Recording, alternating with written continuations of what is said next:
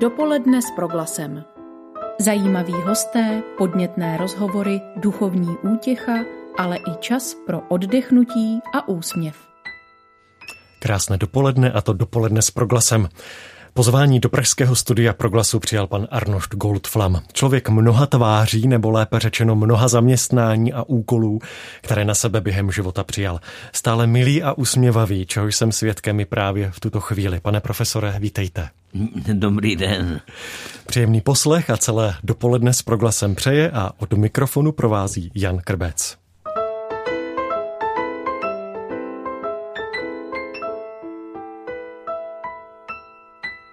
Když se vrátím k tomu, co bylo řečeno na úvod, ani si vás nepamatuje jinak, než že byste se usmíval a byl milý a příjemný pán. Je něco, co dokáže pokazit tu dobrou náladu?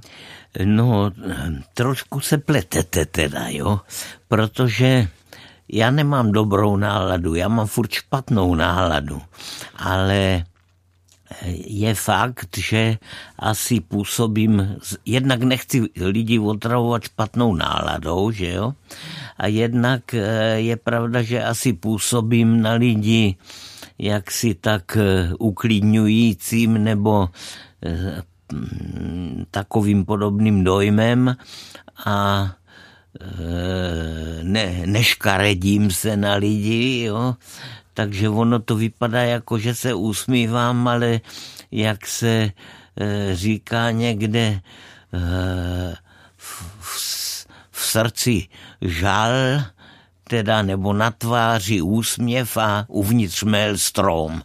Jo, takže e, ono je to, ono se říká, že lidi, kteří Eh, působí třeba herci, jo, Vyskopecký a další, eh, vlastně se chovali víceméně přátelsky a hráli komediální role, ale de facto mývali deprese a tak dále, že člověk, který eh, takhle eh, působí, nemusí uvnitř být taky takový. Co vám tedy dokáže náladu pokazit a co ji naopak zvedne? Eh, náladu náš otec, víte, můj, můj otec, jak říkáme, odkud pocházím z Brna, můj tata, jo, ten říkal mě, vidíš, to, když mu jenom třeba spadl chleba na, na mazanou stranu, jak se říká, tak říkal vždycky, no vidíš, to je ten, to je ten zákon schválnosti. Měl dojem, že ho pronásleduje vlastně neštěstí, jo, nebo pech, že má pech. A já žiju v podobném rozpoložení a náladu mě zvedne, když se mně nestane žádný malér nebo žádná katastrofa. To je taková historka, víte, z knihy Otilu Uhlenspieglovi nebo Eulenspieglovi, že on šel se svýma známýma eh, na nějaký výlet nebo vycházku a když šli do kopce, tak všichni naříkali a stěžovali si a on si popiskoval. A když šli z kopce, tak oni byli spokojeni a veselí a on byl nešťastný a oni se optali, proč to tak je. A ten, ten Eulenspiegel říkal, no to je proto, že když jdu z kopce, tak vím, že mě čeká cesta do kopce zase. Jo, takže já to mám podobný a když se mně nestane žádná katastrofa, tak nebo což já vždycky předem očekávám, že to dopadne všecko špatně. Co by bylo takovou tou katastrofou? Ježišmar, to je velmi těžko říct. E, to je, víte, zase, zase taková specifická věc. Katastrofou e, to nemusí být skutečná katastrofa, ale je to spíš drobnost nebo nějaký malér drobný, nebo že se člověku něco úplně tak nepodaří, jak by si přál, eh, že to není triumfální vítězství, ale eh, takže to je otázka vnímání. Jo, že jak někdo se dívá na, zpět, na svět optimisticky, no tak já spíš se dívám na svět pesimisticky až defe, defetisticky. Jo? Takže prostě je to otázka povahy. A náš tata taky, jo, zase vždycky říkal, ty máš blbou povahu. No a to je pravda. A vidíte na druhé straně zase, abych si jenom nestěžoval, musím říct, že vlastně přesto všechno, že mám tu blbou nebo nešťastnou trošku povahu, tak myslím, že jsem eh, celý svůj život Eh, tvůrči docela eh, pílně pracoval a že jsem i nějakou práci, tak říkajíc, odvedl. Když si člověk přečte váš životopis, bylo by jednodušší popsat, co jste ještě nedělal. Eh, student, slévač ve slévárně, skladník, malíř, režisér, dramatik, herec, spisovatel. Kým jste ještě nebyl a chtěl byste být? No ještě jsem byl taky pedagogem, že jo, vlastně na jamu jsem ano. učil od převratu 24 let, myslím, a pak na té vysoké škole kreativních komunikací a tak. No, Eh, já nemám, já nemám, víte, nějaký zvláštní přání být něčím jiným, než jsem eh, takhle v průběhu života byl. I toho eh, slevače nebo toho skladníka, co jsem dělal, neříkám, že jsem to dělal rád, jo, ale zkušenost pro život to byla obrovská i když mám-li prozradit eh, tajné takzvané přání, tak kdybych měl na to talent, tak bych chtěl být operním pěvcem. Protože když já tak poslouchám někdy některé ty opery a ty zpěváky, třeba toho Pavarottiho nebo já nevím, Šaliapina, nebo to je jedno, prostě tak oni zaspívají, no a jak se říká, je to tam, jo? Hmm. že to je najednou takový pocit, já jsem kdysi dělal nějaký představení, jsem režíroval a tam eh, jsem pustil eh, od eh, to Eluče van Lestele, jo, s, s, sklad, teda z opery a ten Pavarotti to zpívá a já jsem to nechal pustit k nějaké situaci úplně naplno. A to se ozvalo a já musím říct, že když jsem to zaslechl, jako poprvní vlastně, když jsem to slyšel, ale skoro po každý, že mě vyhrkly slzy do očí, jo, to je taková síla. No, tak kdybych na to měl, tak bych chtěl být operním pěvcem. Jakou operu byste si tak jako dal? No to už je jedno, protože operu jako takovou mám rád, jo, a taky jsem párkrát režíroval tak eh, ale jenom tak symbolicky jsem dělal v Hradci třeba eh, takovou dramatizaci románu mm, od Miržera ze života pařížské bohémy a podle toho je napsaná opera Bohéma.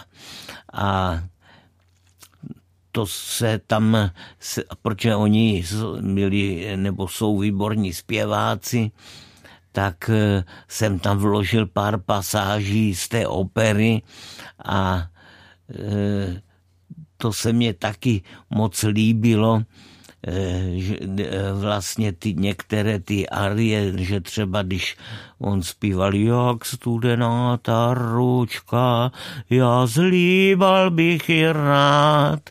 Když se seznámí s tou mimi, tak eh, to na mě vždycky působí. A taky jsem dělal Stravinského Pulčinelu, což je takový balet trošku, ale s operními pěvci a tak dále, nebo v Davidském divadle Kvas krále Vondry, což je komická opera o zabíjačce na královském dvoře, jo, taková bizarní.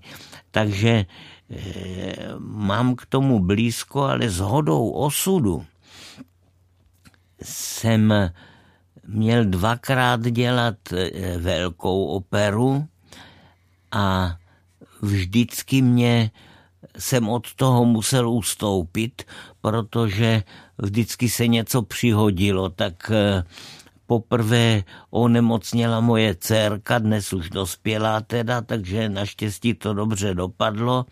A po druhý jsem já byl postižený e, nějakýma depresema, netroufal jsem si vůbec se do toho pustit, takže na tu velkou operu, na tu režii velké opery jsem vlastně neměl štěstí. Takže na to teprve čekáte? Ne, ne, nečekám, už jsou starý, je mě přeci jenom letos 74 a tak už se do velkých kusů nechci pouštět.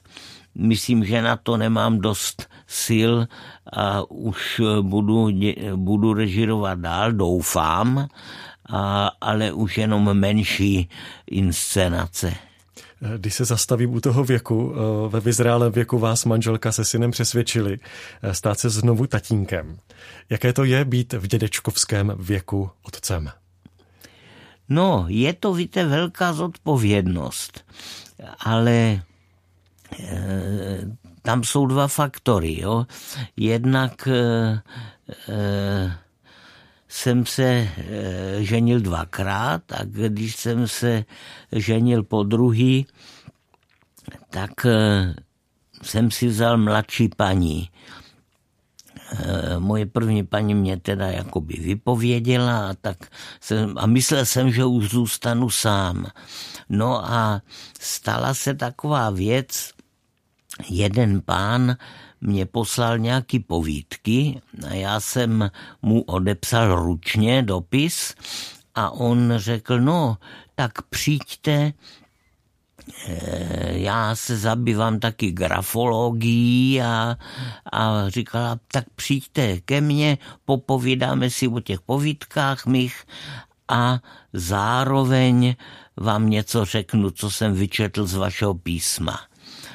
Eh, ať tomu věřím nebo nevěřím, jo, tak jsem přišel k němu a on mě eh, eh, říkal různé věci a mimo jiné mě říkal, vy se zase oženíte a budete mít dvě děti. A to se taky naplnilo. A tak když pak jsem se dal dohromady s mou nynější paní, tak vlastně jsem se snažil eh, od toho odradit, protože jsem si uvědomil ten věkový rozdíl a tak dále, ale ona, eh, jednak jsme se zamilovali, jo, a jednak ona začala teda o dětech. Já se říkal, počkej, vydrž rok, jestli tě to nepřejde. No a, a nepřešlo. ono ju to nepřešlo pak další rok eh, chudák dostala boreliózu, tak jsme zase museli čekat. No a pak ten třetí rok jsem eh, říkal, tak jak se říká, poručeno pánu bohu, jo, eh, tak jdeme do toho a třeba to jakoby dobře dopadne. No a tak se nám narodil syn, to mě bylo 54 a když už to bylo tak jaksi v běhu, tak šest let na to, to mě bylo 60, se nám narodila dcerka a jak já žertem říkám, pak už jsem odstoupil ze závodu, jo, už, už jsem to eh, do dalšího e, plození nešel, i když musím říct, že a třeba americký eh, spisovatel Saul Bellow, jo, měl dítě kolem osmdesátky, jsou takový. A já, kdybych e, byl milionář a věděl, že rodina je plně zabezpečená a může si dovolit, já nevím, eh, bonu nějakou, jo, tak bych se toho, tomu třeba nebránil, ale pak se věděl, že nesu stále svůj díl odpovědnosti a za to živobytí a za všecko a nevím, jak dlouho vydržím, tak už jsem dál mm, to vzdál, to plození dětí. Kde jste na sebe prozradil, že máte rád jazz, není-liž pravda? No, je to pravda. Já jsem totiž, eh, když jsem byl ještě na půl kluk vlastně eh, po maturitě, když mě bylo, když jsem dělal toho slevače a tak dále a zabýval se tím výtvarným uměním a tak, tak jsem byl členem aktivním členem eh, brněnského jazz klubu, který potom po 68. byl vlastně eh, vypovězen z těch prostor, kde byl a tam to bylo výborný, poněvadž tam každý pondělí eh, hráli kombo od Broma a teď tam jezdili dokonce i ze zahraničí, poněvadž oni s tím Brovem hrávali jaksi světoví hráči, tak tam byl trumpetista Ted Carson a vibrafonista Jerzy Milian a, a z Modern Jazz Quartetu a tak lidi. Takže jsem eh, chodil do toho jazz klubu a eh, velmi rád na to vzpomínám jako na něco, co eh, mě taky ovlivnilo, kromě jiného. A teď jsem se díval se synem, kterému je už 20, jo, už maturoval a tak dále. A e, jsme se dívali na takový nový e, jaksi seriál e, Perry Mason. A to je úplně jinak udělaný, to je jakože z mladších let a on je trošku takový dobrodruh a pije a kdo ví co a ženy tam pronásleduje nějaký. A právě k tomu byla tak charakteristická jazzová hudba, taková, at, takovou atmosféru to mělo, takovou melancholickou, jo. To bylo krásný. Já mám rád vlastně ten jazz, který je tak trošku melancholický. Posloucháte dopoledne s proglasem a mým dnešním hostem je herec a dramatik Arnošt Goldflam.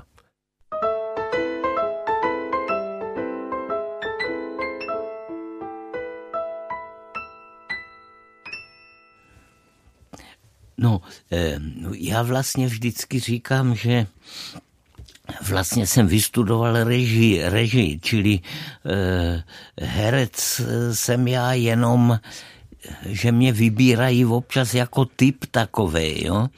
A dramatik, já to řadím zase do toho celkového ranku autorského, spisovatelského, protože a ono se to dneska tak, že oni říkají, ten je dramatik a ten je spisovatel a ono je to vlastně jedno, jo? to je, jak kdyby se řeklo, a aniž bych se chtěl přirovnávat, jo, že Shakespeare nebyl spisovatel, ale dramatik, jo, čili vlastně e, já říkám, že to je takovým souhrným jako divadelník a, a autor, nebo tak nějak bych to nazval, jo. Takže to herectví, e, tam jsem jenom jako, bych řekl, takový, takový, z, z, že, že si mě všimli občas. Pro mě je ale nezapomenutelný pan Lustig z Lotranda a Zubejdy Písek tady se blbě přednáší. Mají to lidi rádi, to je pravda, i děti, který se na to dívají a tak samozřejmě, že mě to těší, jo, že si mě všimnou a za, dokonce i zapamatujou. Ale ještě k tomu Armstrongovi.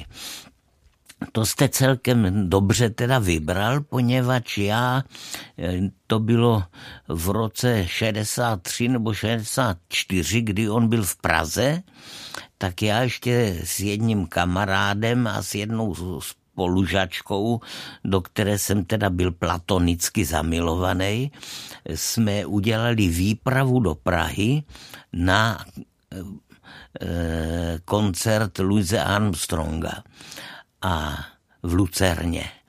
A to jsem byl úplně unešen, já se na to pamatuju jak dneska, jak e, oni hráli Eh, Armstrong, že ho zpíval na tu trubku a měl v ruce ten bílej kapesník velký. Eh, na basu hrál Billy Kyle, který eh, to vypadalo, že má orgasmus, jak prostě hrál. Na bubny hrál na bicí Denny Barcelona, který neustále vyndával z kapsy a zase a dával na zem krabičku cigaret Marlboro, jo, to jsem, to tehdy, že jo, nebylo tady a, a zpěváčka v modrých taftových šatech, e,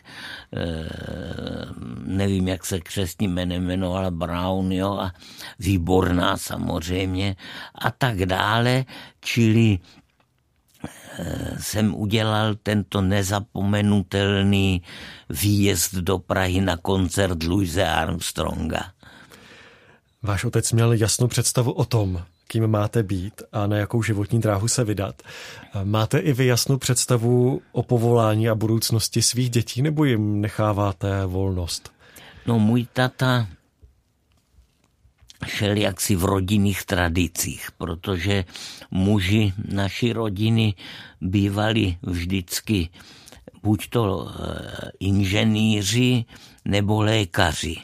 Dokonce jeden můj nevím, prastrýc nebo co, byl známým neurologem ve Varšavě a popsal nemoc, která se v lékařském slovníku mimo jiné najde eh, jako Goldflamova nemoc, neboli myastenia gravis. No, takže eh, buď to lékaři nebo inženýři, ale já jsem eh, pokud vůbec tak spíš k tomu lékařskému povolání jsem tíhl, ale taky jsem byl na, faku, na lékařské fakultě, ale e, nezvládl jsem a nebyl jsem schopen zvládnout fyziku a chemii, takže jsem to opustil. No a dlouho jsem se tak tloukl a pak jsem si našel nakonec po pár letech zaměstnání, na který neže hrám, to mě moc dalo, ty, ty práce různé, ale eh, jsem šel na tu režii na divadelní fakultu v Brně na jamu.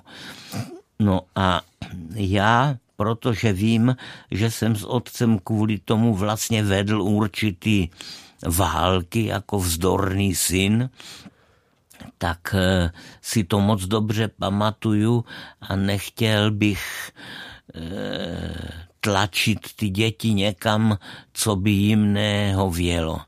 Takže v tom, pokud se mě teda na to ptají, jsem, eh, nebo bych jim rád nechal určitou volnost a taky syn po maturitě se hlásí a dostal se vlastně na čtyři různé školy, protože on je poctivý a já jsem rád, že je takovej. No a dcerka, to je teprve 14 let, nebo teď bude, takže já jenom doufám, že si eh, dobře vybere.